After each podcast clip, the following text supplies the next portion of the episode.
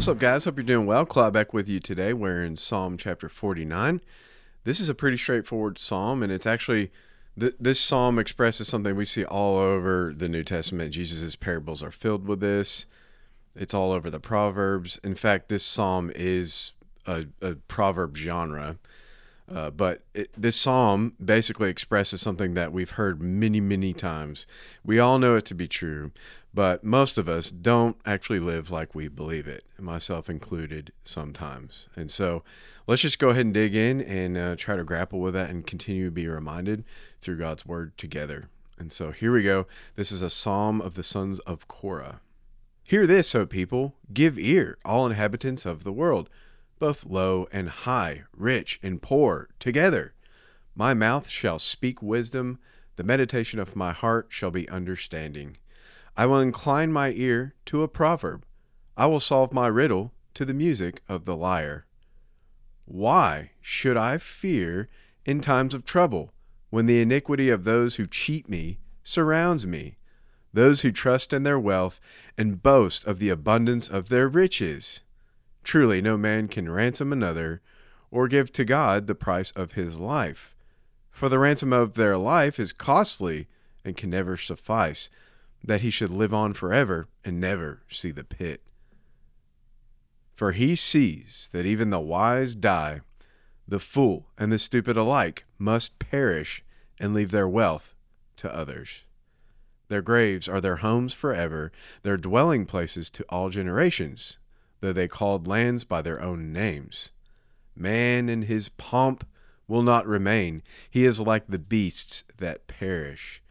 This is the path of those who have foolish confidence, yet after them people approve of their boasts. Selah. Like sheep, they are appointed for Sheol Death shall be their shepherd, and the upright shall rule over them in the morning. Their form shall be consumed in Sheol with no place to dwell. But God will ransom my soul from the power of Sheol, for he will receive me. Selah. Be not afraid when man becomes rich, when the glory of his house increases, for when he dies, he will carry nothing away. His glory will not go down after him. For though while he lives he counts himself blessed, and though you get praise when you do well for yourself, his soul will go to the generation of his fathers, who will never again see light. Man in his pomp, yet without understanding, is like the beasts that perish. And so the psalmist here, he's talking about wealth and the economy and rich and poor, and he he's not in the best place, and he's frustrated, and he's actually afraid. Um, he's confessing that he shouldn't be afraid, but he he is afraid, and so, I mean, this one's this one's pretty straightforward. We can kind of narrow it down to several statements. So the first one is, it's foolish to trust in our riches, um, because this life is not all there is.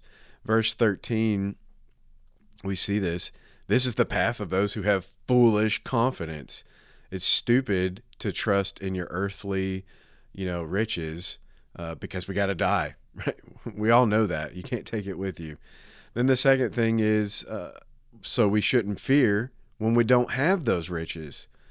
Verse five, you know, we see this that the psalmist is kind of in this position. Um, you can find yourself on the other side, like you're doing well, right? and you end up kind of trusting that, or you can be on the other side uh, afraid that you don't have the certain riches or that's even in America. I mean, we're we're crazy rich compared to the majority of the world, but I mean, on, on YouTube or whatever it is, like your social media feeds, I get these videos recommended all the time, and it's like the collapse is coming, the inflation and fear and fear, fear, all this stuff, and it's like it could be anything and all of a sudden we don't have riches. And so what this psalm is saying is it's stupid to trust in riches uh, for those who have it. And then also if you don't have riches then we shouldn't fear but we see it's easier said than done because the psalmist is in that place and he says why should i fear in times of trouble when the iniquity of those who cheat me surrounds me why why should i fear because the psalmist is in a sense he's is expressing that he has something to be afraid of, and he's saying, Why should I be afraid? So we know we shouldn't trust in our riches. It's stupid to do that. We can't take it with us. There's something bigger than life on this earth that many of us should fear more, and that's what happens when we die. What is there, right? Uh, and so we shouldn't fear when we don't have riches. And it's easier said than done. That's why we see it in Scripture so many times. But, but God. Now, this that phrase but god is all over the bible and it's one of those turning points. And it's no less here in the book of psalm when we have one of the huge but gods of the bible. But god will ransom my soul from the power of sheol for he will receive me. So this verse is one of one of those but god moments. It's a statement uh, where we see sheol that's the old testament name for death and what's interesting is in this verse 15, in the ESV version, it says, But God will ransom my soul. Or maybe your version says, Redeem my soul, which is interesting because this is a financial word. And so obviously we know in the New Testament, this is pointing to Jesus. Who redeems, who pays for, who has the economic, you know, financial bailout of the worst problem that I ever have? Not necessarily that I don't have enough money in the bank account, but that my soul is bankrupt of anything that would help me to stand before a perfect and righteous God. Well, it's Jesus, and Jesus ransoms me. Jesus bails me out, and that is what I should be in awe of and not and trusting in and not fearing when these other lesser things don't always uh, provide, and some other people have more than I do, or whatever it is.